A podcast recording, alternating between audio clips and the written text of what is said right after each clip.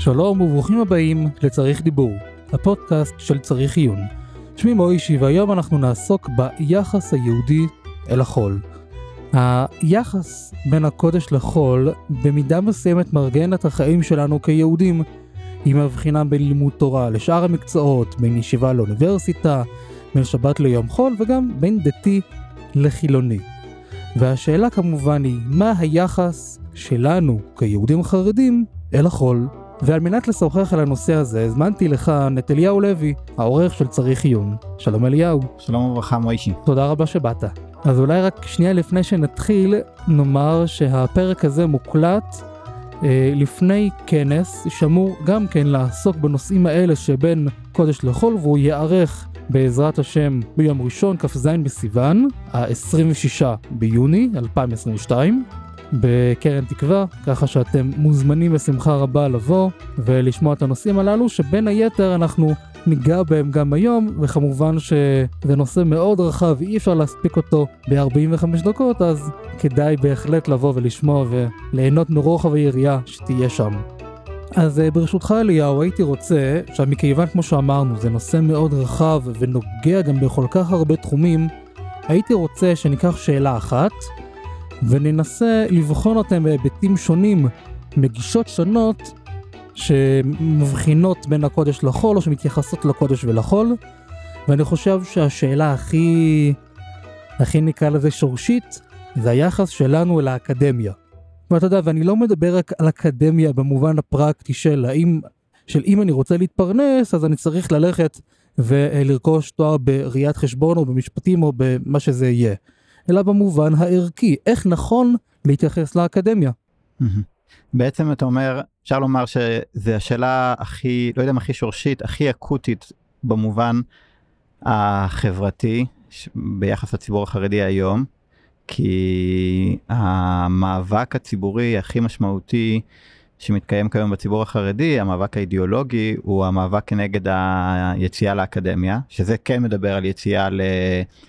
לימודים של uh, ראיית חשבון או משפטים.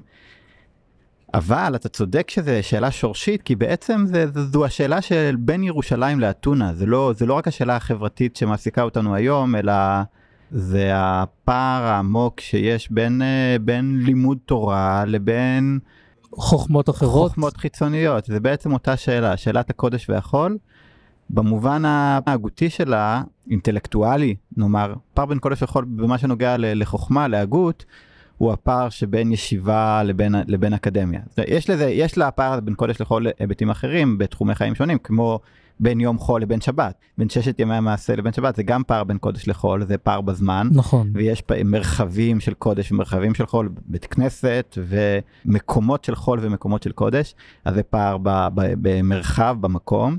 יש גם חלוקות מעמדיות שקשורות לקודש וחול, אז זאת אומרת, יש, החלוקה בין קודש וחול מארגנת את החיים שלנו בהרבה מאוד צורות, אבל ההתמקדות בתחום של הרוח, בתחום של ההגות, האופן שבו יש לנו הגות של קודש והגות של חול, שזה ההבדל שבין תורה לבין חוכמות חיצוניות או בין ישיבה לאקדמיה זה זה בהחלט אה, בחירה טובה מקום טוב להתחיל ממנו. מעולה.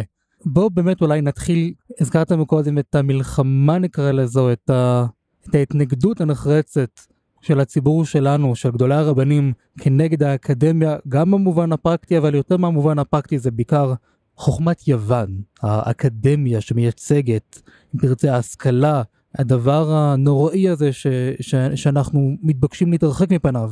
אז בואו נדבר, אולי נתחיל קודם כל מהגישה הזו שמתנגדת לחול.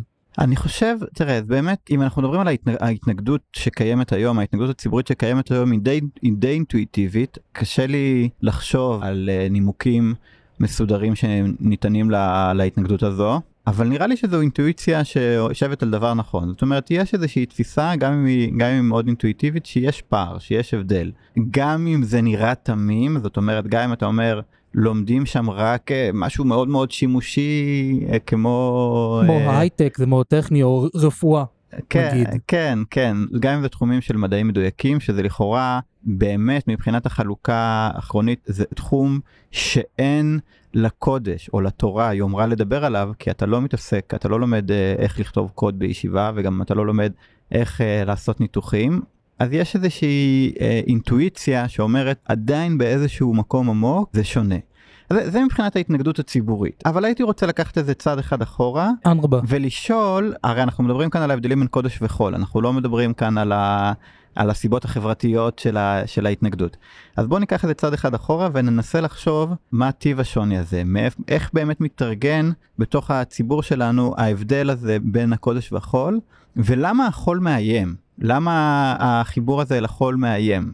אז בוא נציג קודם כל, אפשר להציג את זה בכמה רמות, אבל בוא נציג את זה קודם כל ברמה, ברמה הכי מיידית, איך שזה נתפס מבחינה ציבורית. אז אפשר לומר כך, מה שלומדים בישיבה, מה שעושים בישיבה, זה הקודש, ומה שמחוץ לישיבה זה החול. בתוך, בתוך תפיסת העולם, ה- שוב אני מתמקד עכשיו בתפיסת העולם החרדית, שבה אני חושב הדיכוטומיה היא יחסית ברורה. אתה אומר, יש לנו את מה שעושים בישיבה, יש את מה שעושים מחוץ לישיבה, אוקיי, אז זה מבחינת החלוקת, אה, החל, החלוקת אזורים, ואז אנחנו לא אה, מסתפקים בחלוקה לתחומים שונים, אלא אנחנו אומרים שתכלית האדם היא להתמק- להידבק בקודש, ולא רק שתכלית האדם לדבק בקודש, אלא שהזיקה אל החול אמורה, מרחיקה אותו מהקודש. אז בין, בין הקודש לחול, לפי התפיסה הזאת, יש איזה, ש, איזה שהם יחסים של, של עוינות. ולכן גם אם אנחנו כן נאלץ לגשת אל החול, זה יהיה במידה רבה כמי שכפאו שד. כן, כן, אז זאת אומרת, יש יחסים של עוינות, והזיקה אל, ה, והזיקה אל החול מרחיקה את האדם מן הקודש. בעצם זה מסביר את ההתנגדות, מה שאמרתי, מה שקראתי התנגדות אינטואיטיבית, כי אנחנו לא צריכים למצוא סיבות יותר עמוקות לנזקים המיידיים של הלימודים האלה. זאת אומרת, אנחנו לא צריכים אה, לחפש איך לימודי ראיית חשבון ישתלו אצל האדם איזה, ש- איזה שהן רעיונות של כפירה. או שלימודי רפואה הוא, הוא ייחשף ל- לאבולוציה או דברים כאלה ש, שמבחינה רעיונית, עקרונית, יש לנו ויכוח איתם. לפעמים חושבים על זה ככה, אבל זה נראה לי ביסודו של דבר, זה פשוט תחושה שהיא גם יש לה עדויות חברתיות, שעצם הזיקה אל החול מרחיקה את האדם מבית המדרש, מרחיקה את האדם מן הקודש, והדבר הזה גד לתכלית האדם בעולמו. כי בתוך ארגון היחסים המתואר בין הקודש והחול, אז האדם צריך להידבק בקודש, להתרחק, מה, להתרחק מהחול, והזיקה אל החול מרחיקה אותו מן הקודש. אבל אני מדגיש, אני, אני, אני מנסח את זה בניסוחים כאלה שבתוך ארגון היחסים האלה, כי זה לא האופן היחיד לארגן את היחסים בין הקודש והחול. כן, אבל אני כן שנייה אציג אה, ברשותך את העמדה שכנגד. יגידו לך, ברגע שאתם מחנכים לאך ורק קודש, אז זה ברור שברגע שאדם ייפגש עם החול, ברור שתהיה אצלו ירידה ברוחניות, ברור שהוא יתרחק מהקודש, ברור שמשהו לא טוב יקרה שם, אבל אם מלכתחילה אנחנו נחנך אותו לזה שיש קודש ויש חול, והם לא סותרים אחד את השני, אלא הם כן חיים בהרמו, בהרמוניה או בדיאלקטיקה, תלוי לפי איזו גישה, הדבר הנורא הזה של או ירידה ברוחניות, או לחילופין, אה, התחושה הזאת שאני מתרחק מהמטרה שלשמה נבראתי, היא לא תהיה שם, כי אדם מלכתחילה חונך על זה שיש מקום של כבוד גם לחול. אוקיי, אז כאן באמת אנחנו נכנסים לפערים האיד- האידיאולוגיים, או הייתי אומר התיאולוגיים העמוקים בתפיסת העולם. מהו קודש ומהו חול ואיך אנחנו מארגנים את היחסים ביניהם. בוא נ... אני רוצה להציג קודם כל את הבעיה. אנחנו מדברים על קודש וחול כאילו אנחנו יודעים מה זה. אפשר להציג את זה בכל מיני צורות, אבל אני ארצה להציג את זה דרך איזושהי בעיה מסוימת. בוא נלך לנקודה, נקודת האפס של החול, נקרא לזה כך. אוקיי, נדמיין שאין אין בעולם מימד של קודש, זאת אומרת, אין שום דבר מעבר לכאן ועכשיו. אני חושב שמשם אנחנו צריכים להתחיל. משם אנחנו צריכים להתחיל, במובן האישי הקיומי לכל הפחות. Um, הבעיה של הקודש והחול, או ה- הכמיהה אל הקודש, מתר- מתרגמת בראש ובראשונה מתוך חוסר המוכנות לקבל את התחושה, חוויה או תפיסת עולם שבו כל מה שיש לפניך זה רק הכאן ועכשיו. זה, זה החולין הגמור. מה שיש זה מה שיש בך, מה שיש לפניך באופן מיידי. אז אתה יכול לדמיין כל מה ש, שנמצא לפנינו זה רק הרגע הזה. אנחנו מדברים כאן עכשיו, אין שום דבר מעבר, אין עתיד, אין עבר, כן, אין שום דבר מעבר ל, לרגע הזה של הכאן ועכשיו. העתיד לא כאן, העבר חלף, וכל מה שיש זה הכאן ועכשיו. יש זה, משפט כזה, לא? עבר עין, העתיד מנין, וההווה כהרף עין. משהו כזה, כן, כן. אגב, אבל- יש שיטה כזאת, לא יודע אם זה בדיוק, אבל קרוב, המיינדפולנס במקום מסוים הוא מאוד מתמקד ברגע הנוכחי, אבל נכון, נעזוב את זה כרגע. מיני, יש ביטויים לזה, אתה יכול אה, לדבר על ה... השיר של אה, ג'ון לנדון Imagine שבאופן קצת פרדוקסלי הוא מגייס לעזרתו את הדמיון אבל הדמיון הזה מנסה לבטל את כל הדברים המדומיינים בעצם. מה, מה אני מתכוון לדברים המדומיינים? העתיד, העבר, הקבוצה הגדולה יותר. הדת גם, הוא אומר. כן, כל הדברים שלא נמצאים לפנינו באופן מיידי, אז הוא אומר, תשתמש בדמיון כדי לבאר אותם, וכל מה שיישאר לך זה הכאן ועכשיו. זו נקודת החול. ומשם אנחנו מגיעים להסכים לעניין הזה ש, שהאדם לא מוכן לקבל את זה, זה מרוקן את המציאות ממשמעות. זה מרוקן את הקיום ממשמעות. ואנחנו אומרים, לא, אנחנו לא מוכנים לקבל את זה, אנחנו לא מוכנים לחיות בכל מה שיש לנו זה אכול ושתוק כי מחר נמות. ויש משהו מעבר, יש איזה משהו מעבר, והדבר הזה, אני אכנה אותו כאן הקודש. עכשיו, הקודש הזה יכול, יש דרכים שונות להסתכל עליו, זאת, זאת אומרת, זה גם במובנים מסוימים מה שנמצא מעל. מה שנמצא ביסוד, איזה גרעין יסודי יותר, שאתה אומר, אפשר, אפשר לחשוב אותו בכל מיני צורות, אפשר לחשוב אותו בתור מה שנמצא לצדדים, כמו שאמרתי מקודם, עבר ועתיד, יש עבר שממנו אתה מגיע ועתיד של לקראת זה זה הולך. כל התיאור הזה, תרגם את זה למונח קודש. עכשיו, אז, אז אני אומר, זו הגדרה מאוד, הגדרה מאוד יסודית, מאוד סכמטית, כי עכשיו אנחנו יכולים לעשות עם זה הרבה מאוד דברים. קודם כל נבין את הבעיה, את הבעייתיות של החול והקודש. עכשיו, מתוך נקודת המוצא הזו של אנחנו לא רוצים להישאר עם כאן ועכשיו, אנחנו יכולים לחשוב את, ה, את היחסים של החול והקודש בכל מיני צורות. הבעיה של החול והקודש, של זה שיש הבדלה בין חול וקודש, זה שיש נתק בין חול וקודש, זה העובדה שהחול נמצא כאן ועכשיו, והקודש הוא מה שמעבר, אז בהגדרה הוא לא נמצא לפנינו. ואז, ואז השאלה היא כמה הוא רחוק, כמה הוא רחוק, כמה, כמה כמה אני צריך להתרחק מהכאן ועכשיו כדי להטעין את המציאות במשמעות. אתה מבין את האבסורד ש, שנמצא כאן? בעצם בוא ניקח את, ה, בוא ניקח את, את התפיסה החרדית שדיברנו עליה, איך, ש, איך שהיא נחווית היום. מה שהחינוך החרדי אומר, הוא אומר אנחנו צריכים להיכנס לבית המדרש, לבית הכנסת, ולהתנתק מהעולם. מהעולם זה בעצם מהכאן ועכשיו, ממה שקורה לפנינו, מה, מהצרכים, מהעולם הזה, בשביל המשמעות בשביל משהו יותר עמוק, יותר יסודי, יותר גבוה. כל הדימויים האלה, זה באמת, יש או יותר יסודי או יותר גבוה, יותר אמיתי. מעין ש... עולם הבא, זה גם העניין כן. של שבת, שהיא מנותקת מכל ה... הדברים שהכאן ועכשיו הוא בעצם ריק, ומה שמתאים את הקיום במשמעות זה דווקא התרחקות מהכאן ועכשיו, ולחיות באיזשהו, ב, ביום שכולו שבת, באיזשהו עולם שהוא, שהוא מעבר, שהוא לא... ודווקא ההתעסקות בכאן ועכשיו, היא מורידה אותנו, היא מרחיקה אותנו מחיים שהם בעלי משמעות. כן, וזה גם מה שאומרים לך, עזוב אותך, זה אוי לא מה זה. נכון, זה... נכון, כי העולם הזה, אתה אומר, הוא, המשמעות נמצאת בה מעבר. עכשיו, יש אבל דרכים שונות לחשוב מהו הקודש, מהו החול, ואיך הם מתכתבים ביניהם. תיארתי סכמה, ועכשיו נגיד את זה כך, ככל שה... ככל... אני חושב שאנחנו מתוך הדימוי הזה של הנקודה לעומת מה שמעבר לה, מה שמקיף אותה, אז אנחנו יכולים ללכת שלב הלאה ולומר, ככל שהקודש והחול רחוקים אחד מהשני, זאת אומרת, ככל שהאופק המשמעות שלך רחוק יותר, אז הנתק בין הקודש והחול הולך וגובר. מצד שני, העוצמה של המשמעות שאתה מייחס לקודש היא גם גוברת. אני אתן דימוי. Uh, זאת אומרת, אני אסביר את זה דרך החיים שבהם אנחנו חיים עכשיו. אני חושב שמה שאנחנו קוראים חילוניות בדרך כלל, גם שם יש קודש, במובנים שעליהם דיברתי.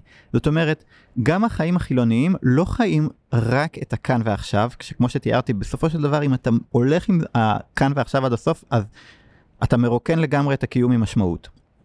אז גם החילוניות, אם אנחנו מדברים על אומנות, על מוזיקה, לא יודע, כל מיני סוגים של אומנות.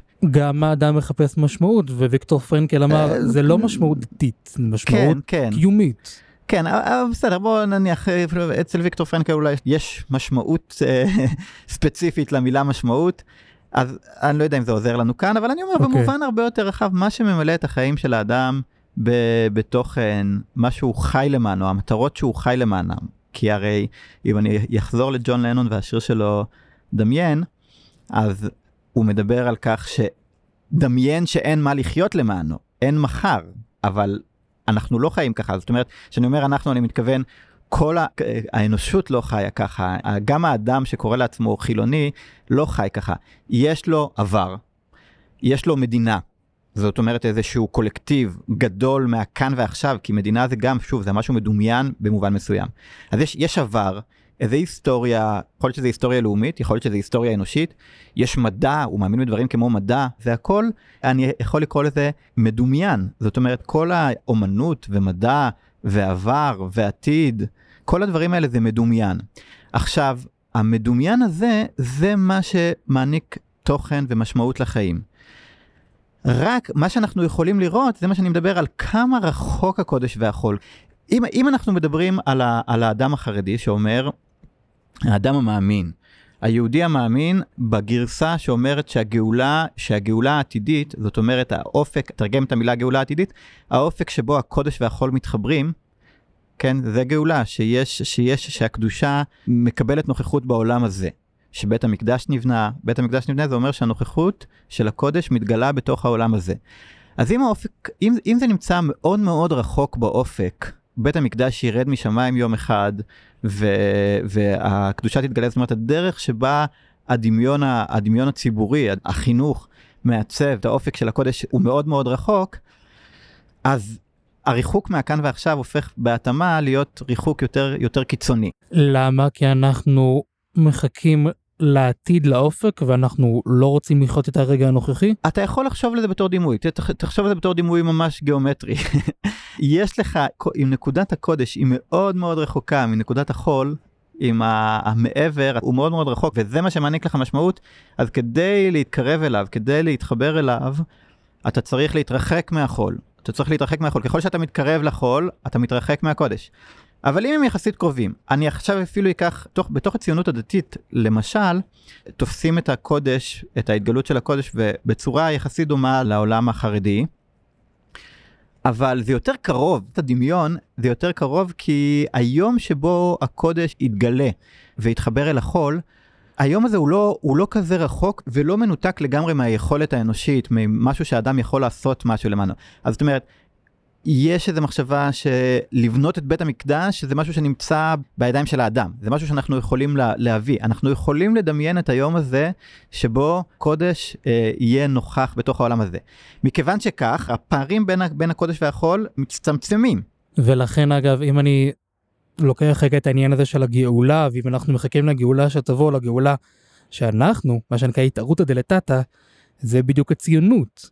הציונות הרי לא חיכתה שבית המקדש ייפול מהשמיים וכולנו נשמע על זה בעיתון ונלך לארץ ישראל. לא, הפוך, אמרו, אנחנו נעשה, והעניין שהציונות זה לא רק שלא הגיע מתוך בית המדרש, אלא הגיע מכאלה שבעטו את בית המדרש, או שאתה אומר... אז, אז בדיוק זה אני, אני, אני אומר, הבעיטה הזאת זה בעצם אומר שככל שאתה הולך לקראת הקוטב של החילון, זה אומר שאתה מצמצם את הפער שבין האופק של המשמעות, האופק שהוא מעבר לכאן ועכשיו, לבין, לבין נקודת החול. אז הבאתי את התפיסה היותר חרדית לתפיסה שיותר קרובה לציונות הדתית, שהיא מדמיינת, שהיא כבר יותר קרוב לדמיון של האפשרות של הנכחת הקודש בעולם. ואם אנחנו הולכים לקוטב החילוני, אני, אני שם אותם על אותו רצף, ואני אומר בקוטב החילוני, אז דיברתי על כך שיש מחר, ויש איזשהו אופק של משמעות שהוא לא נמצא בכאן ועכשיו, אבל הוא הרבה יותר מיידי, הוא הרבה יותר קרוב. הוא לא נמצא באיזשהו עולם שמעבר, באיזשהו לעתיד לבוא אה, עולם הבא, הוא נמצא יחסית באזורים שלנו. אם אנחנו מדברים על אומנות, או שאם אנחנו מדברים על מדינה... או הטבע. כן, מונחים כאלה הם יחסית קרובים וגם יחסית נגישים לאדם. ואז הפער בין הקודש והחול מצטמצם. אז אני אומר, אז נתנו את הסכמה הזו, אבל אפשר להוסיף עליה שהעוצמה של המשמעות שהקודש מתין את הקיום, היא מתחזקת ככל שאני מרחיק אותה מהחול. שהמתח יותר גדול יש, במידה יש מסוימת? לך את הדימוי בראש, יש לך את הדימוי בראש, אני, אני, מתאר, אני מתאר לך שיש נקודת, נקודת מרכז, וככל שאנחנו מרחיקים את ה... והמשמעות היא לא נמצאת בנקודת המרכז, נקודת המרכז היא נקודת הריק, נקודת החול היא נקודה שאין לה משמעות. עכשיו, ככל שאנחנו מרחיקים את הקודש, את נקודת הקודש מנקודת המרכז, את, ה, את האופק של המשמעות מנקודת המרכז, אז זה מתחזק. המשמעות של האופק הגאולי החרדי, נקרא לזה כך, הקודש הוא הרבה יותר עוצמתי, הדמיון של הקודש הוא הרבה יותר עוצמתי מהדמיון של של בית המקדש ייבנה מחר. כי אם בית המקדש הוא מעשה ידי אדם, ואתה יכול לדמיין את הכבש שאתה מביא לקורבן פסח, אז אוקיי, אז אני יודע מה זה כבש, ואני יודע מי האנשים שחיים לפניי. אני אומר, אוקיי, זה לא כזה מרגש. זה בסדר, אבל זה לא כזה מרגש. אבל אם אתה מדמיין את בית המקדש שירד משמיים, ומשהו שהוא לגמרי לגמרי לא מהעולם הזה, הוא לגמרי מנותק מהחוליות, מה, מהכאן ועכשיו השגרתי, הטפל, האפור, אז זה הרבה יותר עוצמתי. אני, אני אומר, זה בתור דימוי, אני, אני נותן סכמה. סכמה, אבל זה משהו, תרשה לי, ה- הסאבטקסט, או לפחות התחושה שאני מרגיש מהתיאור, שזה תיאור מאוד גלותי. ולמה אני אומר גלותי? כי אתה משתמש במילה גאולה. והיחס היום למדינה בוודאי, אם אני קופץ רגע לגישה של הרב קוק, הרב קוק מאוד רואה במדינה, הרי התחלת את הגאולה, הוא כן אומר, הנה הגאולה מתחילה באיזשהו מקום, נקודת המרחק, אם אני משתמש בסכמה שלך, נקודת המרחק של בית המקדש מתקרבת אלינו. אז נכון שזה לא בית המקדש, אבל כן, יש כאן התחלה של תהליך גאולי מסוים, של עם ישראל שב לארצו, של ציון נבנית מחדש. אז זאת אומרת, אז כן יש כאן איזשהו, אז לפי הסכמה הזאת, אז לפי הרב קוק, בין הכאן ועכשיו לבין איך העתיד ייראה או איך הגאולה תיראה, זה הרבה יותר קרוב, כי כבר עכשיו אנחנו במובן מסוים חיים בהתחלת הגאולה. תקן אותי אם אני טועה. אתה כבר נותן פרשנות, זאת אומרת, אתה כבר חי בתוך, אתה כבר אה, מכ- מכניס לתוך הסיפור איזושהי פרשנות שהריחוק של הקודש והחול הוא קשור לאיזשהו מצב היסטורי מסוים שאתה מכנה אותו גלות, והקרבה שלהם היא קשורה, אה, הקרבה שלהם קשורה למצב היסטורי אחר שנקרא גאולה. עכשיו, אם אתה מקבל את הסכמה שלי, אז זה לא בהכרח, נכון, זאת אומרת, מה שאני מנסה להגיד שמצבי הגלות והגאולה הם, הם עצמם נתונים לוויכוח. כי ניקח את ההתעקשות החרדית שהגאולה לא נראית כמו מה שאנחנו רואים עכשיו. ההתעקשות הזו היא דווקא ב- מתוך שמירה על איזושהי תמונה יותר עוצמתית וטהורה של הקודש הייתי יכול להגיד. כי הם אומרים אנחנו לא מוכנים לקבל שמדינת ישראל שאנחנו רואים לפנינו היום זו הגאולה. כי מה זה המדינה הזאת? המדינה הזאת זה, זה, זה ככל העמים, זה אומר זה רגיל, זה חול. אנחנו לא מוכנים לקבל שזו, שזו הגאולה, הגאולה היא התגלות של הקודש. עכשיו, אני מדבר על ההתעקשות החרדית, אני לא אומר שהתמונת עולם שהרב קוק מצייר ושהציונות הדתית בוא, מנסה. בוא נעזוב לרגע את הרב כן, קוק, אוקיי. כי כן הייתי רוצה לראות איך הדיון הזה שאמרנו, איך שהצגנו את התפיסה החרדית, לראות איך זה משפיע על השלב ופתחנו על שאלת האקדמיה. כן, כן, התרחקנו קצת מה, מהאקדמיה. לא. זה בסדר גמור, אבל כן הייתי רוצה לחזור לשם, ואז אנחנו נתקדם לעוד גישות, גם לגישה של תורה עם דרך ארץ, שזו גישה שככה הזכרנו אותה ככה בקטנה, ואחרי זה ככה לגישה של הרב קוק. אז בוא נסיים קודם כל עם התפיסה הזאת, עם התפיסה החרדית, אז איך כל מה שדיברנו מתקשר לאקדמיה? אני ניסיתי לתת את הסכמה של הארגון של, ה, של היחסים. אם אנחנו מקבלים את זה ש, שהקודש הוא מאוד מאוד רחוק, וכל התעסקות עם, התעסקות עם העולם הזה בעצם מרחיקה אותנו ממשמעות, מרוקנת את החיים מתוכן, אז מובן מאליו למה היציאה לאקדמיה היא, היא מסוכנת, וככל שהאדם מפנים ש, ו, ו, ומתחיל לחשוב שבאמת יש לדבר הזה איזשהו, זאת אומרת, הוא- יש כאן, יש כאן משהו קצת טריקי. אני רוצה להגיד משהו על זה. אני רוצה אוקיי. להגיד משהו, יש כאן משהו קצת טריקי שהרבה פעמים מפספסים. מה שקורה כאשר אתה חי בתפיסת, בתפיסת העולם שהקודש והחול מאוד רחוקים אחד מהשני, מה שקורה כאשר אתה עוזב את המקום ששומר עליך קרוב לקודש, שזה בית המדרש, המקום שמרחיק אותך מהחול ומקרב אותך קצת יותר אל הקודש, ואתה נכנס למרחב החיים של החול, מה שקורה הוא זה לא שאתה מקבל הערכה של החול. זאת אומרת, אתה לא מתחיל להעריך את החול, מה שקורה הוא שאתה פשוט מתרחק מהקודש, והחיים שלך בעצם מתרוקנים ממשמעות. אני חושב שתיארת את זה במאמר שפרסמת לא מזמן בצריך עיון. תיארת תופעה חברתית שאנשים, בני ישיבות שלמדו ב- ב- ב- בישיבות חרדיות, יוצאים לעבודה, והיציאה הזו גורמת להם באופן בלתי נמנע כמעט אה, הידרדרות רוחנית, וניסית להבין אה, למה זה קורה. עכשיו, אני חושב שחלק מהסיבה שזה קורה בגלל שמושגי הקודש והחול שלהם לא משתנים. מה שתיארת לפני כן, אתה ניסית לאתגר את התפיסה החרדית עם התפיסה שאומרת, בגלל שאתם מציגים את זה בצורה כל כך מאיימת, את היחסים בין הקודש והחול, לכן uh, קורה נתק. לא, זה לא תיאור נכון. לא מציגים את זה בצורה מאיימת, מכיוון שהקודש, מכיוון שתפיסת העולם, בתפיסת העולם, הקודש מאוד רחוק מהחול, ומה שמטעין את הקודש במשמעות זה הריחוק שלו מהחול, ומה שמרוקן את החול במשמעות זה הריחוק שלו מהקודש. אז המערכות יחסים האלה נשארות אצל האדם גם כשהוא יוצא. ולכן כשהוא יוצא ממרחב הקודש ומרחב החיים שלו מתמלא בחול, בעצם מה שקורה זה ריקון ממשמעות. זה לא, הוא לא מאמץ תפיסת עולם שהחול הוא בעל משמעות. אני חושב שזו הבחנה לכל הפחות סוציולוגית חשובה. שים לב שבני ישיבות שיוצאים לעבוד, לרוב הם לא מתחילים לאמץ תרבות ותפיסת עולם חילונית במובן הזה שהם מעריכים פתאום אומנות וספרות, ספרות גבוהה ומוזיקה גבוהה וכל הדברים. שמתאינים, לא. כן, כל הדברים שמתאינים את ה... שמיוחס להם משמעות בעולם החילוני, מה שקראתי בהשאלה הקודש החילוני, כן? הדברים שתינים את, ה... את החיים החילוניים במשמעות, האדם החרדי שיוצא למרחב החולין לא מאמץ אותם, אז בעצם הוא נשאר חרדי.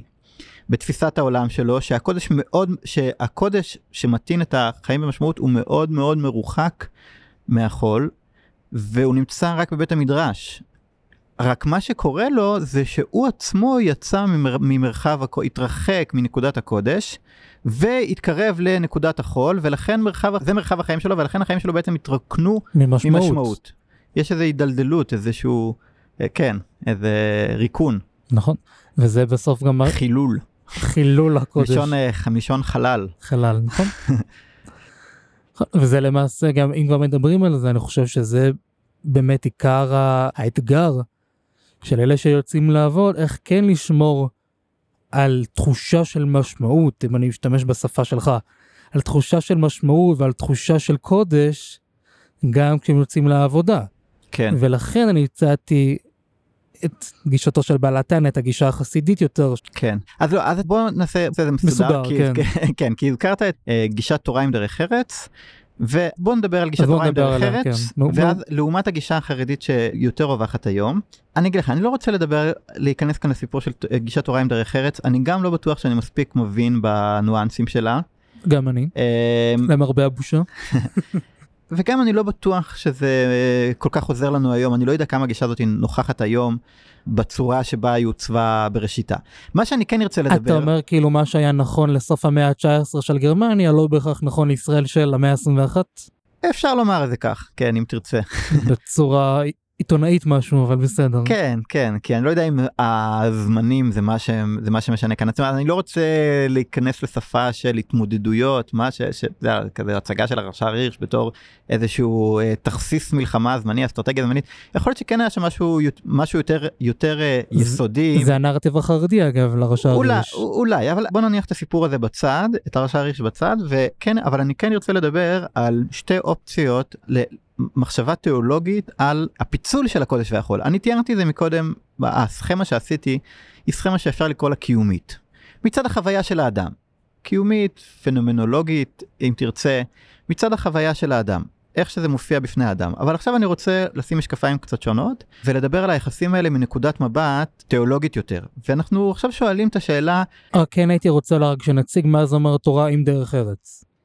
אוקיי. זאת אומרת, מה זה אומר ואז נוכל להעמיק בה יותר. אז, ותקן אותי אם אני טועה, איך שאני כן. מבין, תורה עם דרך ארץ זה אומר, יש לי תורה, יש לי דרך ארץ, ואני במידה מסוימת אני חי בין שניהם, בין קודש לחול אני חי. יש לי גם תורה שהיא נכונה, יש לי גם דרך ארץ, יש לי גם את התרבות, אם אני אלך לתקופתו של הרש"ר הירש. יש לי גם את התרבות האירופאית, את כל הטוב והאציל של התרבות האירופאית, שזה המוסר, שזה, ה, שזה הספרות, שזה האומנות, כן. פילוסופיה, כל הדבר הזה זה דבר טוב מאוד. ובנוסף, כמו שאמרתי, יש לי גם את הטוב מאוד של התורה, ולכ... ואני חי במתח ביניהם, ואני חי בין שניהם. זאת אומרת, יכול להיות שיש איזושהי דיאלקטיקה בין הדברים, אבל זה לא בהכרח שהם משפיעים או מושפעים, כן. או אני מנסה אה, להכפיף אותם תחת קורת גג אחת, אלא זה, הם חיים שניהם בשכנות טובה. מעולה, זה, זה בעצם הפרדת התחומים. אז זאת אומרת, יש תחום, הציור שציירת זה שיש תחום של חול ויש תחום של קודש, והם שני תחומים שונים. שזה כבר סכמה שונה מאיך שתיארתי את זה קודם מהבחינה החווייתית, שיש את נקודת המרכז של הכאן ועכשיו, ואת הנקודה של המעבר. זה סכמה שונה, ואז נכון, אז אני רוצה עכשיו לדבר על זה מתוך הנקודת מבט הזאת, זה נקודת מבט תיאולוגית יותר, ובעצם זה נקודת מבט קוסמולוגית בעצם, ארגון של הקוסמוס, או מנקודת מבט של הקדוש ברוך הוא. נשאל את זה כך. לא הזכרנו עדיין את הקדוש ברוך הוא בשיחה שלנו, דיברנו על קודש וחול בלי לדבר על הקדוש ברוך הוא. ויש קשר בין הקודש לקדוש, כן. לקדוש ברוך הוא. זה כמו אותה בדיחה על, ה- על האברך שהגיע לרב שלו, על החסיד שהגיע לאדמו"ר שלו ואמר, אני לא, אני לא יודע מתי יש לי זמן לחשוב על הקדוש ברוך הוא. אני קם בבוקר, אני רץ לתפילה. אני חוזר אחרי זה, אני לוקח את הילדים לגן, אני הולך אחרי זה לכולל לסדר א', חוזר, לוקח את הילדים, מכין ארוחת צהריים, חוזר סדר ב', אה, לכולל סדר ג', מדבר עם אשתי, מתי יש לי זמן להכניס את הקדוש ברוך הוא לתוך כל זה? אז כן, התשובה היא, הוא נמצא שם. כן, אז מנקודת המבט הזו, אז השאלה, השאלת הקודש והחול נשאלת בצורה קצת שונה. אנחנו הרי מאמינים שהקדוש ברוך הוא ברא את החול, ברא את העולם, את העולם ג- וגם את החול. אז מה המשמעות של, איך, איך אנחנו יכולים לדבר על חול? יש קיום למשהו בנפרד מהקדוש ברוך הוא? יש משהו שהוא רחוק מהקדושה? זו הדרך שבה נשאלת השאלה מנקודת מבט תיאולוגית. האם החול זה ישות נפרדת רחוקה מהשם? זה, זה כאילו שתי רשויות, שתי, שתי, שתי הוויות. זו לכאורה. שאלה מאוד מאוד מאוד מטרידה, ולשאלה הזו יש תשובות שונות. אז בעצם נקודת המבט שאתה הצגת, שיש תחום של חול ותחום של קודש, והתחום של החול לא קשור לתחום של הקודש, אם אנחנו הולכים עם זה ממש לקצה, זה כאילו חלילה לומר שיש מקום, יש תחום שרחוק אה, מ- מהקדוש ברוך הוא, שלא קשור אליו. וזה לא נקודת מבט אמונית אני אקרא לה, יהודית. באופן מסורתי קשה לנו מאוד למצוא את ההוגה היהודי שומר מצוות, שומר תורה ומצוות, שנאמן לתורה ומצוות, שמוכן לקבל את האמירה הזאת ממש כפשוטה, באופן חד. זה לא הרש"ר, זה ודאי לא הרש"ר הירש, וגם לא הרמב"ם, למרות שיש כאלה שמייחסים אה, גישות מעין זה לרמב"ם. זה, זה באמת, זה, זה כל התורה כולה וכל כל תולדות המחשבה היהודית עוסקות ב, בשאלה היסודית הזו ברמות שונות, אבל בואו נחזור ל- לדיון שלנו. של ול- האקדמיה. של האקדמיה ושל השתי אופציות שהזכרנו אותן עכשיו, זאת אומרת יש את האופציה החרדית שדיברנו עליה ואת האופציה שאת, שאתה העלית עכשיו של תורה עם דרך ארץ. ואני רוצה לתאר שתי נקודות המבט האלה כי נראה לי שיש כאן איזה משהו שמתפספס קצת הרבה פעמים שאנחנו מדברים על זה בשיחה המקובלת. נשאל את זה כך, האם החרדים מכירים בחול או לא, התפיסה החרדית שתיארתי, האם היא מכירה בקיום העצמאי של החול או לא מכירה בקיום העצמאי של החול? אז שוב, אתה יודע, לדבר על חרדית זה, בהקשר הזה זה קצת, אה, זה קצת מגוחך, כי יש חסידים, היום המילה חרדי כוללת גם חסידים וגם ליטאים באופן מוזר, למרות שהוויכוח ביחס ליחסי הקודש והחול, זה מה שיצר את הפיצול בין ליטאים וחסידים, והיום אנחנו כוללים את, את כולם בתוך חבילה אחת ולשני, ו, וכולם קוראים חרדים ומדברים על התפיסה החרדית בתור תפיסת עולם מגובשת. אוקיי, אז זה קצת, זה, זה, זה קצת, כן, זה קצת אירוני, נראה לי שאולי זו המילה, אבל יש מידה מסוימת של אמת, כי כמו שדיברנו מבחינה חברתית, העמדות הן די דומות. אנחנו יכולים להעמיד את העמדה הציונית של הציונות הדתית בתור מקשה אחת, למרות הפיצולים העמוקים שיש בתוכה, ואת העמדה החרדית בתור עמדה אחת, למרות הפיצולים העמוקים שיש בתוכה. ואם הזכרת אקדמיה, זו דוגמה טובה, כי אנחנו רואים, אנחנו נלחמים באקדמיה. היום בתוך הציונות הדתית למרות הפיצול שיש שם בין גישות חרד"ליות יותר לגישות יותר ליברליות נקרא לזה כך. כאשר הצד הליברלי כמובן יותר תומך בלימודים באקדמיה וכדומה והצד החרד"לי מסתייג מזה עדיין אנחנו יכולים לראות הרבה יותר פתיחות ללימודים אקדמיים ודאי בתחומים שהם לא מסוכנים מבחינה מבחינה אמונית בתוך העולם החרד"לי מאשר בעולם החרדי וכש- וכאן אני מכניס גם החרדי גם חסידים וגם ליטאים. אז זה כן חשוב אני חושב שאפשר להסביר את זה לאור מה שדיברנו על החלוקה בין קודש וחול. בעולם החרדי למרות שלכאורה לא רק שמכירים בחול הם אומרים כל העולם הוא חול חוץ מבית המדרש בעצם הייתי אומר שיש שם הרחבה עצומה של מושג החול ביחס לעולם זאת אומרת הם לא קוקניקים הם לא מנסים להגיד לא אנחנו יכולים לזהות את הקודש בכל דבר המדינה היא קודש החילוניות היא קודש הכפירה היא קודש לא הם אומרים הכל חול חוץ מאם אתה נמצא בתוך הישיבה כל העולם כולו הישיבה היא תיבת נוח ששומרת את ה... ששומרת על האדם מפני החול אז לכאורה היינו אומרים שהם מרחיבים את תחום החול בצורה מאוד מאוד מאוד משמעותית. משמעותית כן אבל למעשה אני ארצה לטעון שדווקא התפיסה החרדית היא תפיסה שלא מכירה בכלל בקיום של החול. ולכן, אוקיי. ולכן, ו- ולפני שאני, לפני שאני אסביר למה אני אוכיח את זה. בימי הביניים, ב- ביהדות, אה, בתקופת הראשונים, אז היה לנו את הרמב"ן והיה לנו את הרמב"ם, והיה ביניהם גם ויכוח בנוגע לשאלה של יחסי הקודש והחול, בנוגע לשאלה התיאולוגית שדיברנו, הקיום העצמאי של החול, אבל למרות זאת, גם הרמב"ן וגם הרמב"ם, שניהם היו רופאים. והיום אנחנו לא נמצא אף רב חרדי שהוא רופא. חוץ, יש סיפורים על החזון איש שהוא ידע בדיוק. לעשות ניתוחי, ניתוחי מוח, אבל, אבל, לא, אבל עדיין לא מצאנו את החולה שהוא בפועל ביצע בו את הניתוח הזה, וה, והרמב"ם היה הרופא של, ה, של הסולטן. אני אקח את הסיפור הזה, הסיפור הזה משקף את ההבדל דווקא בין התפיסת עולם של ה, ש, שרווחה בתקופת הראשונים לתפיסת עולם שהיהדות החרדית, וכאן אני כולל את החסידים הטלנטאים, מחזיקה בה היום, ומה שקראתי שלילת הלגיטימיות של החול. בקליפת אגוז, התפיסה החרדית היום היא שההבדל בין קודש לחול הוא אשליה תודעתית. העולם כולו הוא בעצם קודש. העולם כולו הוא אלוקות. אין קיום עצמאי לחול. הקיום של החול הוא רק בתודעה שלנו. אנחנו לא מצליחים לראות את הנוכחות האלוקית בעולם כולו, ולכן אנחנו צריכים להתכנס בתוך תיבת נוח, שדרכה נוכל לראות את, ה, את הקודש שבמציאות. למ, למה אני חושב שהסיפור של החזון איש משקף את זה? כי מה בעצם הנגזרת של השאלה הזאת? פתחת בשאלת האקדמיה. אם אנחנו אומרים שיש תחום של חול ותחום של קודש, אז גם בתחומי הדעת אנחנו יכולים להגיד, רפואה לא נמצאת בתורה. רפואה זה תחום של החול, וזה לא נמצא בתורה. התורה מתעסקת ב, בתורת הקודש ולא בתורת החול. אבל אם אנחנו חושבים שאין קיום עצמאי לחול, שזה רק בתודעה שלנו, הדמיון כאילו יש קיום עצמאי לחול הוא רק משהו שנמצא בתודעה שלנו, בגלל שאנחנו לא רואים את הנוכחות האלוקית בעולם כולו, את הנוכחות של הקודש בעולם כולו, אז הכל חייב להיות בתוך התורה, חייב להיות שגם ניתוחי מוח הם בעצם נמצאים באיזשהו מובן בתורה, ורק אנחנו לא הצלחנו לחשוף את זה בגלל איזשהו מחסום תודעתי שיש לנו. והדבר הזה באופן מפ... מעניין.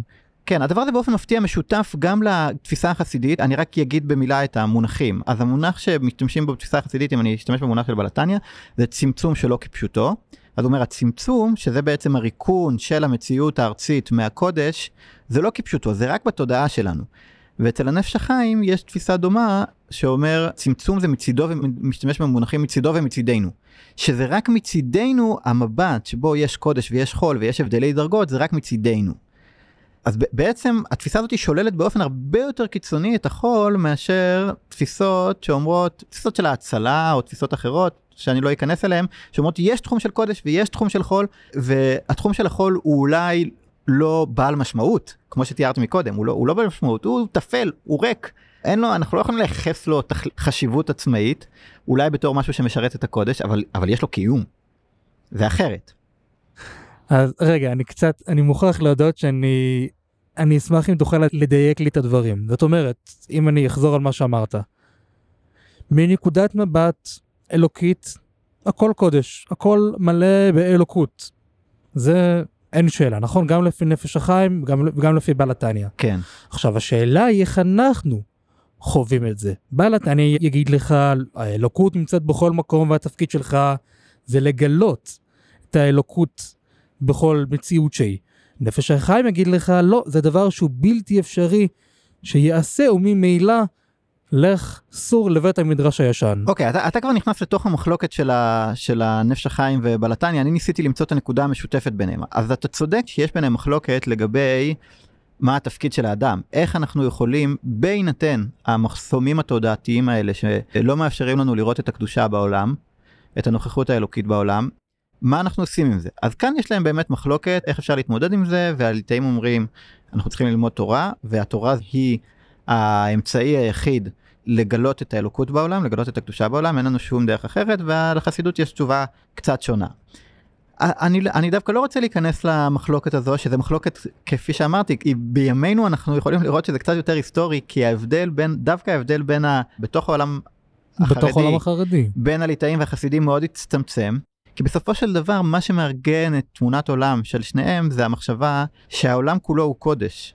וזה רק, ויש רק מחסום תודעתי שמונע ממנו לראות את זה, והדבר הזה באיזשהו אופן פרדוקסלי אולי מרחיק אותנו מאוד מהעולם ומצמצם מאוד את תחום, ה... הקודש. את, את תחום הקודש ומרחיב מאוד את תחום החול. כי אתה אומר כל העולם כולו הוא אשליה ואין שום קיום לחול אבל אם אין שום קיום לחול אז אתה מאוד מאוד רחוק ממנו אתה, אתה לא יכול להתקרב אליו ואתה חייב לעשות איזשהו מאמץ להיות באיזשהו מקום מאוד רחוק בשביל ללבוש את המשקפיים האלה שיצליחו לזהות להתגבר על המחסום התודעתי ולזהות את הקודש בעולם. אני אלך אפילו עם זה צד אחד הלאה.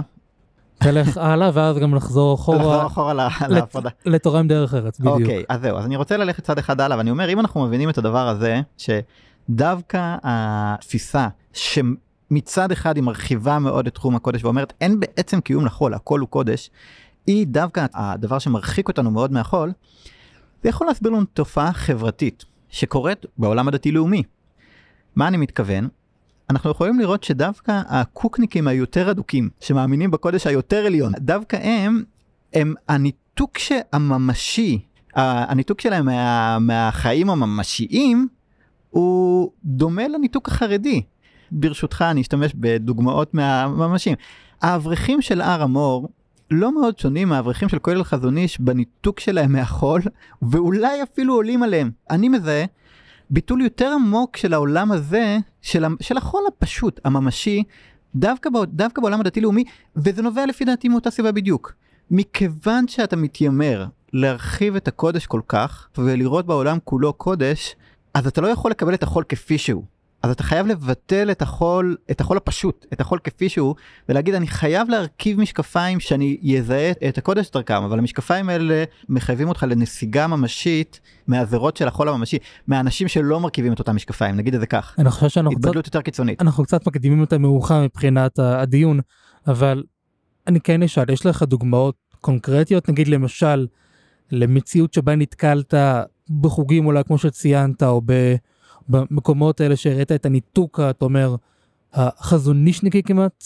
אז אתה הבאת את הדוגמה של אקדמיה בתור, בתור uh, ישיבה ואקדמיה. אז אתה יכול לראות את זה גם בזירות פעולה. זאת אומרת, הצד הזה של הציונות הדתית, החרד"לי, הוא דווקא לא צד שמצטיין בשילוב ממשי, בשילוב מעשי בחיי החול. אתה לא רואה את הרופאים, או את העורכי דין, או את המדינאים, או שאר התחומים שאתה יכול לזהות בהם תחומי החול, אתה לא רואה את הפעילות שלהם בזירות האלה. הרב הדוקטור, מה שנקרא. כן, ודווקא האנשים שיותר בכיוון של תורה עם דרך ארץ, שהם לא מנסים לטעון שהכל הכל הכל הוא קודש, אלא אומרים לא, יש תחום של חול, יש תחום של חול ויש תחום של חודש ואני אדם שמשלב. הביטוי שילוב הוא בעצם אומר שאני מכיר בכך שיש גם חול ויש גם קודש והחול יש לו איזשהו קיום עצמאי, אז האנשים האלה הם אולי מקדשים את החול באיזשהו מובן שעל ידי שילוב בתוך האדם עצמו, אבל הם מכירים בחול בתור, כן. בתור תחום עצמאי. זה כאילו הקידוש, זה שזה שיש לו כיפה והוא מתפלל שלוש פעמים ביום והוא גם דוקטור, זה כאילו המקף, ה... המקף המפורסם של המק... בורג. או, בדיוק. כי זה הגדרה, זה הגדרה נפלאה. למה הוא אומר שהציונות הדתית נמצאת במקף? כי הציוני דתי הוא המקף. יש את הקודש, שהקודש הוא חרדי, ויש את החול, שהחול הוא חילוני. והציוני דתי לא משנה את מושגי הקודש והחול, הוא פשוט מקף. אז אני לא אומר שכל הציוניות הדתית היא כזו, זה מאוד לא קוקניקי לדבר כך. אבל התפיסה של המקף אומרת שיש, אני מכיר בתחום של החול ואני מכיר בתחום של הקודש, הם תחומים עצמאיים, ואני, בתור אדם, מחבר ביניהם. נכון. עכשיו, אבל הבעיה, אבל בגישה שהיא מקף, וזה באמת כבר תורה עם דרך ארץ, הארדקור, שזה לא פה ולא שם. כי אני צריך להיות טוב בשני העולמות האלה, וזה דורש כל הזמן גם להיות טוב באקדמיה וגם להיות טוב בבית המדרש וזה יוצא מין אולי מין תחרות כזאת כל הזמן בין הקודש והחול ומה שיכול אולי ליצור גם בינוניות. אגב, כמו שאתה רואה היום מבחינה סוציולוגית בציבור הדתי-לאומי יש 40 אחוזי נשירה. זאת אומרת, בגלל שיש חשיבות כל כך גדולה לחול בעולם, אז יש הרבה מאוד אנשים שאומרים, טוב, אם החול הוא כל כך חשוב, אז הם נמשכים אך ורק אל החול, ולכן יש 40 אחוזי נשירה, וגם אלה שלא נושרים, עזוב את הנושרים, כי זה יכול להיות שזה כל מיני סיבות, אבל גם אלה שנשארים, קצת יוצא לי להסתובב באזורים דתיים לאומיים, מה שנקרא, אני רואה שאין שם להט של קודש, אלא הפוך. באיזשהו מקום הקריירה תופסת את, את המקום המרכזי, החול, תראה, הדוקטורט שלך יותר חשוב מאיך שאתה מתפלל. אני לא יודע, אני, אולי יש אנשים כאלה, אני, תרשה לי מוישי, להיות אה, דווקא מי שמגן על הציונות הדתית. יכול להיות שיש גם אנשים כאלה, יש אנשים כאלה גם בציבור החרדי, אני, אני לא חושב שרגשות קודש נפוצים יותר דווקא אצלנו, אולי, אולי, אני לא יודע. אני לא חושב שזו התחרות שאנחנו צריכים לפתוח, ויש הרבה מאוד אנשים מרשימים בצורה יוצאת דופן בציונות הדתית שמצליחים, אם אנחנו מדברים בתור אנשים פרטיים, אנשים שמצליחים להיות בשתי העולמות כמו שתיארת, אבל לא בצורה שמפחיתה מההישגים שלהם באחד מהעולמות. דווקא אני לא חושב שזה, שזה ביקורת הוגנת.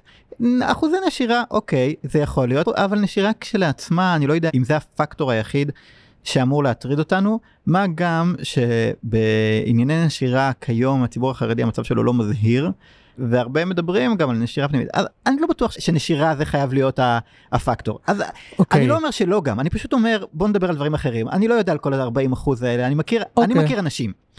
ו- ואני חושב שיש הרבה מאוד אנשים שהם כן מרשימים ואם יש מודל אחד של אדם מרשים אז יכול להיות שזה אז אנחנו צריכים לשאול את עצמנו אולי זה כן מה שאנחנו צריכים לעשות אבל יש אבל, לי ברשותך גם עוד ביקורת אבל אה, אוקיי שנייה אחת אני, אני כן רוצה אבל להתמקד במה שאתה אמרת אז אני אומר אני, אני מכיר אנשים מרשימים ואנשים שזה עובד ואני חושב שהציונות הדתית הביאה דברים מאוד יפים.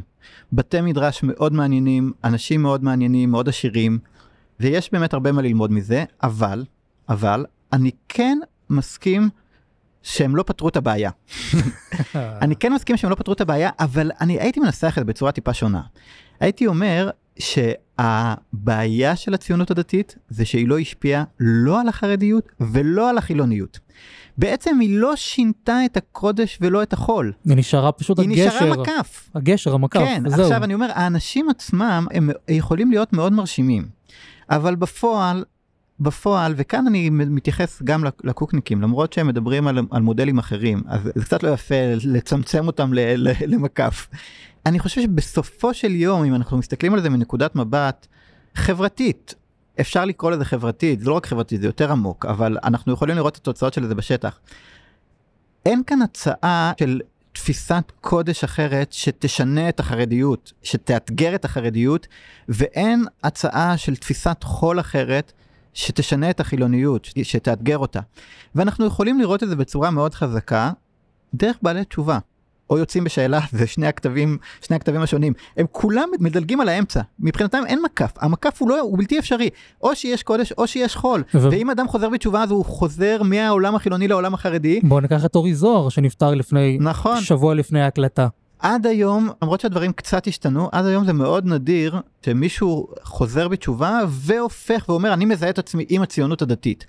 היום באמת יש הרבה יותר אנשי אמצע, גם מבין האלה שעוזבים את העולם החרדי וגם מבין האלה שמתקרבים ליהדות, יש הרבה יותר הרבה יותר עולם אמצע, אבל לא הייתי קורא לעולם האמצע זה ציונות דתית. זה עולם אמצע בגלל שאנשים עשו חצי דרך, שלושת רבעי דרך ומנסים להישאר קצת פה קצת שם, זה כל מיני שילובים אינדיבידואליים מקפים פרטיים כאלה המון המון מקפים קטנים של אנשים שלקחו קצת מפה וקצת משם ומנסים לשלב זה עדיין לא משהו שייצר איזושהי אופציה חברתית משמעותית מאתגרת. זה אנשים מותחים את הגבולות זה דברים מאוד פוריים אני חושב אני אני חושב שזה תהליכים תהליכים אה, מעניינים וששווה לתת עליהם את הדעת. אבל אבל עדיין במספרים הגדולים מבחינה ציבורית מבחינה חברתית אנחנו נמצאים די בעולם שבו יש או קודש במובן הקיצוני ש... שעליו דיברנו, או חול במובן קיצוני הפוך, או מקף. או מקף. אז בוא רגע כן נדבר, כי יש לי עוד איזושהי ביקורת קטנה, ואני חושב אגב שזה קורה גם בציבור שלנו. וזה הרב ישוע פפר אמר בהקדמה, העניין הוא ברגע שאתה חי בתפיסה שיש גם קודש וגם חול, ואתה מייחס חשיבות עצומה מאוד לחול באשר הוא, יכול להיות שאדם מסתכל על המציאות במשקפיים של חול, ולכן, לצורך העניין, הוא ישאל את עצמו, האם התורה, האם היא פמיניסטית? פמיניזם במובן מסוים זה חול. זו תיאוריה שהיא בוודאי נכונה, כי החול הוא בוודאי נכון והוא בוודאי צודק, ואז אני שואל את עצמי, האם התורה היא פמיניסטית, או האם התורה היא בעד כלכלת שוק חופשי, או אה, בעד כלכלה ריכוזית. דמוקרטיה מן התורה מנין, זאת אומרת, החול, הערכים שהחול מציב הם נכונים, ומאז אני בוחן את הקודש אך ורק במשקפיים של חול. קצת יש כאן איזשהו ערבוב. אתה מצביע על נקודה מאוד נכונה, שכאשר אנחנו נמצאים בעולם דיכוטומי יחסית, מבחינה מעשית לכל הפחות, שוב, אני אומר דיכוטומי כי דווקא, כמו שתיארתי מקודם, הגישה הקיצונית של הקודש היא גישה ש... שלא מכירה בקיום העצמאי של החול. והיא טוענת שהתורה מקיפה את הכל הכל הכל הכל. אבל מבחינה מעשית, אתה צודק שהגישה הזאת היא בסופו של דבר לא שואלת את השאלות של החיים עצמם. היא לא שואלת מה ההבדל בין איש לאישה. ברגע שאתה, נגיד את זה כך, ברגע שאתה נמצא בכולל, ברגע שאתה נמצא בבית המדרש, בישיבה, אתה לא צריך להתמודד עם השאלות האלה. אתה לא צריך לשאול אפילו את שאלת חינוך הילדים. לכאורה אין, אין לנו דבר חשוב יותר מאשר חינוך ילדים, אבל מה שאנחנו שואלים בחינוך ילדים זה מה שהזכרת מקודם, איך אני משאיר, נש, שאלת הנשירה, איך אני משאיר את הילד בתוך בית המדרש, אבל אתה לא שואל את שאלת חינוך הילדים, מה הילד צריך, מה טוב לילד. זה נקודה עדינה, אני לא אומר חלילה שבתוך החינוך הדתי, החרדי, לא אכפת לאנשים מטובת הילד. בוודאי שאכפת להם מטובת הילד, וכמו שאמרתי, האופק של הקודש הוא אופק של המשמעות, ולכן הם אומרים, אני רוצה שהילד יחיה חיים בעלי משמעות, והדבר שאני שואל את עצמי זה איך אני מעניק לו את האפשרות לחיות חיים מלאים, חיים בעלי משמעות, איך אני שומר עליו מפני ריקון, מפני התפרקות. מפני חילוניות. כן, ש, שחילוניות משמעה אובדן משמעות. זה כן זה התפיסה הזאת שגדול המחטיאו יותר מן ההורגו בדיוק זו התפיסה שהורגו אתה לוקח ממנו רק את, ה, את החיי העולם הזה אבל מחטיאו אתה לוקח ממנו את החיים את המשמעות. אז יש אכפתיות מאוד מאוד עמוקה מה, מכך שהילדים יחיו חיים בעלי משמעות זו המשמעות של ההתעקשות לשמור עליהם על הקשר שלהם לתורה ומצוות והקשר שלהם לבית המדרש. אבל עדיין אני אומר שמתוך המסגרת מחשבה של שהמשמעות הקודש האופק של המשמעות הוא מאוד מאוד רחוק מהעולם הזה אז אנחנו לא שואלים שאלה כמו איך לחיות. איך לחיות? איך לחיות מה ההבדלים בין איש ואישה מה ש, שאלה כמו מימוש עצמי שזה אולי הקצה הקיצוני של התפיסה של, ה, של החול של הלחיות את הכאן ועכשיו הופכת להיות משהו שמגיע מבחוץ.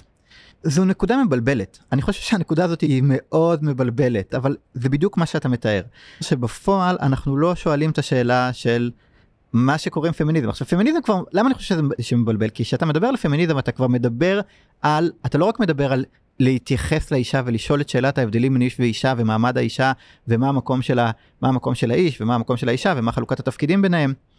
אתה, בעצם אומר כזה דבר אני לא רוצה שבית המדרש ש, שהדבר היחיד שיארגן את היחסים האנושיים זה מי נמצא בבית המדרש ומי לא נמצא בבית המדרש ואיך אנחנו אתה רוצה לשאול את שאלת החיים עצמם איך לחיות איך לטפח חברה טובה זה, ש, זה בעצם שאלות החול. זה בעצם כל השאלות האלה הופכות להיות שאלות החול וככל שאנחנו מתרחקים ככל שהקודש מתרחק מהחול אנחנו מזניחים את החיים עצמם מזניחים את החברה מזניחים אפילו שאלות של צדק. איך לארגן חברה, איך נראית פוליטיקה, איך נראית פוליטיקה ראויה, לא, לא, לא, לא איך נראית אה, כוחות השוק ש, שכל דאלים גבר. אנחנו מזניחים את כל השאלות האלה, ואז מה שקורה זה כאשר אנחנו כן שואלים אותם, אנחנו כבר מדברים על דמוקרטיה. מה זה דמוקרטיה? זה כבר, אתה, אתה מטעין את שאלת ה, איך לחיות בתפיסת עולם מסוימת, כיוצא בו פמיניזם. אז זה הופך להיות לא, לא רק קודש וחול, אלא תפיסות עולם מאוד ספציפיות איך לחיות, איך לארגן את החול הזה, לעומת תפיסת עולם שאומרת לא, כל השאלות האלה בכלל לא חשובות, אנחנו צריכים רק את הקודש. מתוך ההזנחה, אני אגיד את זה במשפט, מתוך ההזנחה של החול, אז מה שאנחנו מקבלים זה לא סתם עימות בין קודש וחול, עימות בין שאלה איך לחיות, אלא עימות בין תפיסה מאוד מסוימת, מאוד מסוימת של מהו החול הזה, שהיא כבר תפיסה ש... רחוקה באופן מהותי ועמוק מעולם שיש בו קודש.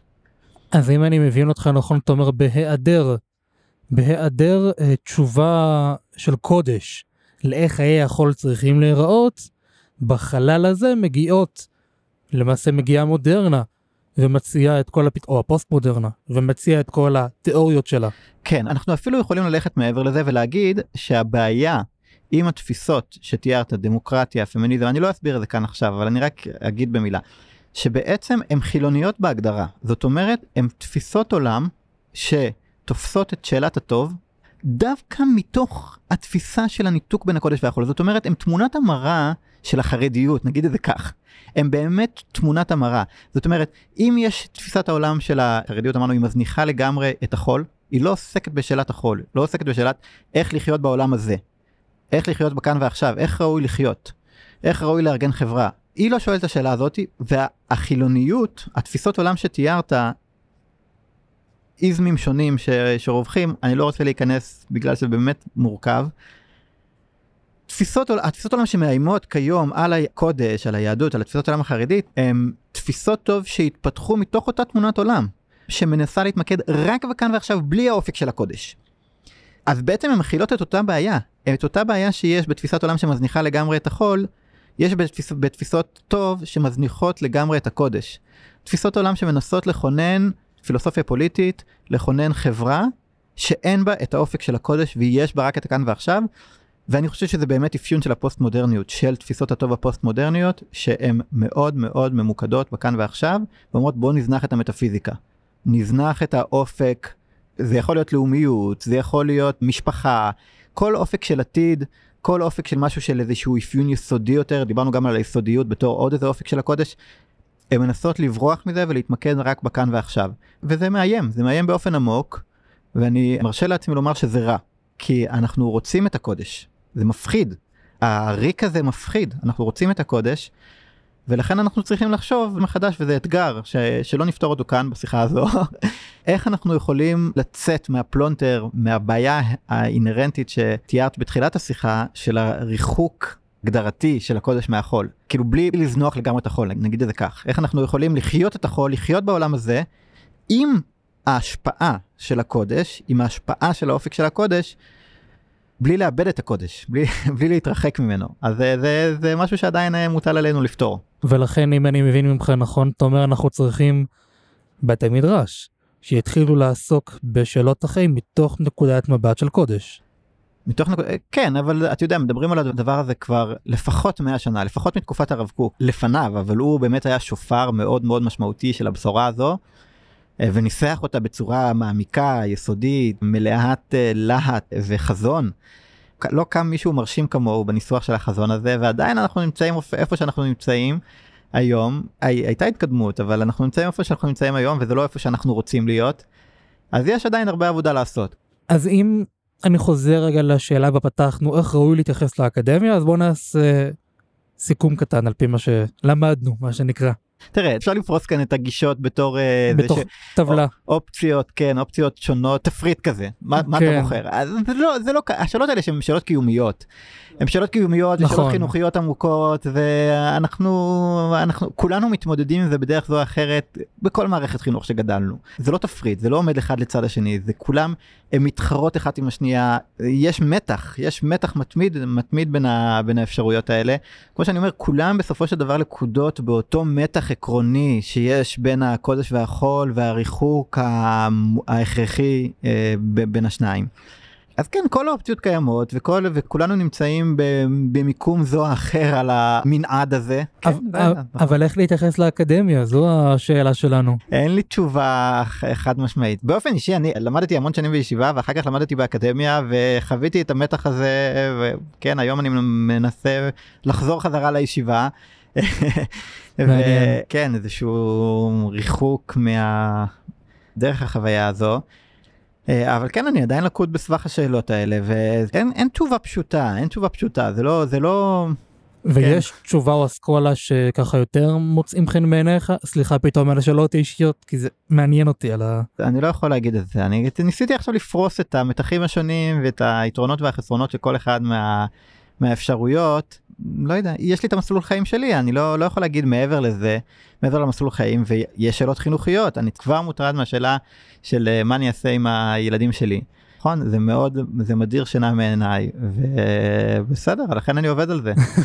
אני עובד על זה מה שאני יכול מבחינה רעיונית אני מנסה לחשוב על השאלות האלה ולמצוא את האפשרות לחיות את החיים כמו שהתורה רוצה כי התורה כן התורה ב, כן מציעה לנו אומרת הנה אנוכי נותן לפניך את החיים ואת הטוב ובחרת בחיים, התורה כן רוצה שנחיה כאן. שנחיה כאן ולא נברח משאלת החיים אז, אז כן אז היא מצווה עלינו בחרת בחיים ואני מנסה אני מנסה, מנסה לבחור בהם אבל זו עבודה לא פשוטה. עבודה לא פשוטה ואני חושב שנסיים בעניין הזה של לבחור בחיים ועל מנת לבחור בחיים איך אה, כתוב צריך עיון. צריכים עוד לעיין בנושא צריכים עוד ללמוד וכי זה באמת, זה לא נושא שאפשר להקיף אותו לא בפרק אחד, אולי, לא יודע אם בכמה פרקים, ודאי גם לא בכנס אחד, אבל זה כן נושא חשוב שכדאי לדבר עליו ולהמשיך לעסוק בו, כי כמו שראינו זה באמת נושא כל כך רחב, שמקיף את כולנו מכל עבר, החל מהשאלות התיאולוגיות, עד לשאלת לאיפה לשלוח את הילדים.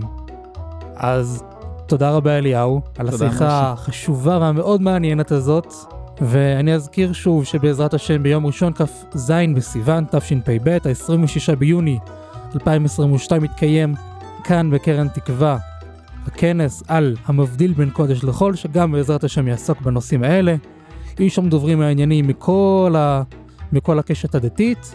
אז תודה רבה אליהו, תודה רבה גם לרב ישוע פפר וליוסי גרין על כל הליווי, העזרה וההכוונה.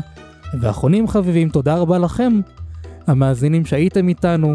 נשמח כמובן לשמוע מכם מה חשבתם, וכמובן, אתם מוזמנים להמשיך לעקוב, כי בעזרת השם עוד יבואו עוד פרקים נוספים ומרתקים על שלל נושאים שבאמת נוגעים בכולנו. אני הייתי מוישי וניפגש בעזרת השם בפרקים הבאים.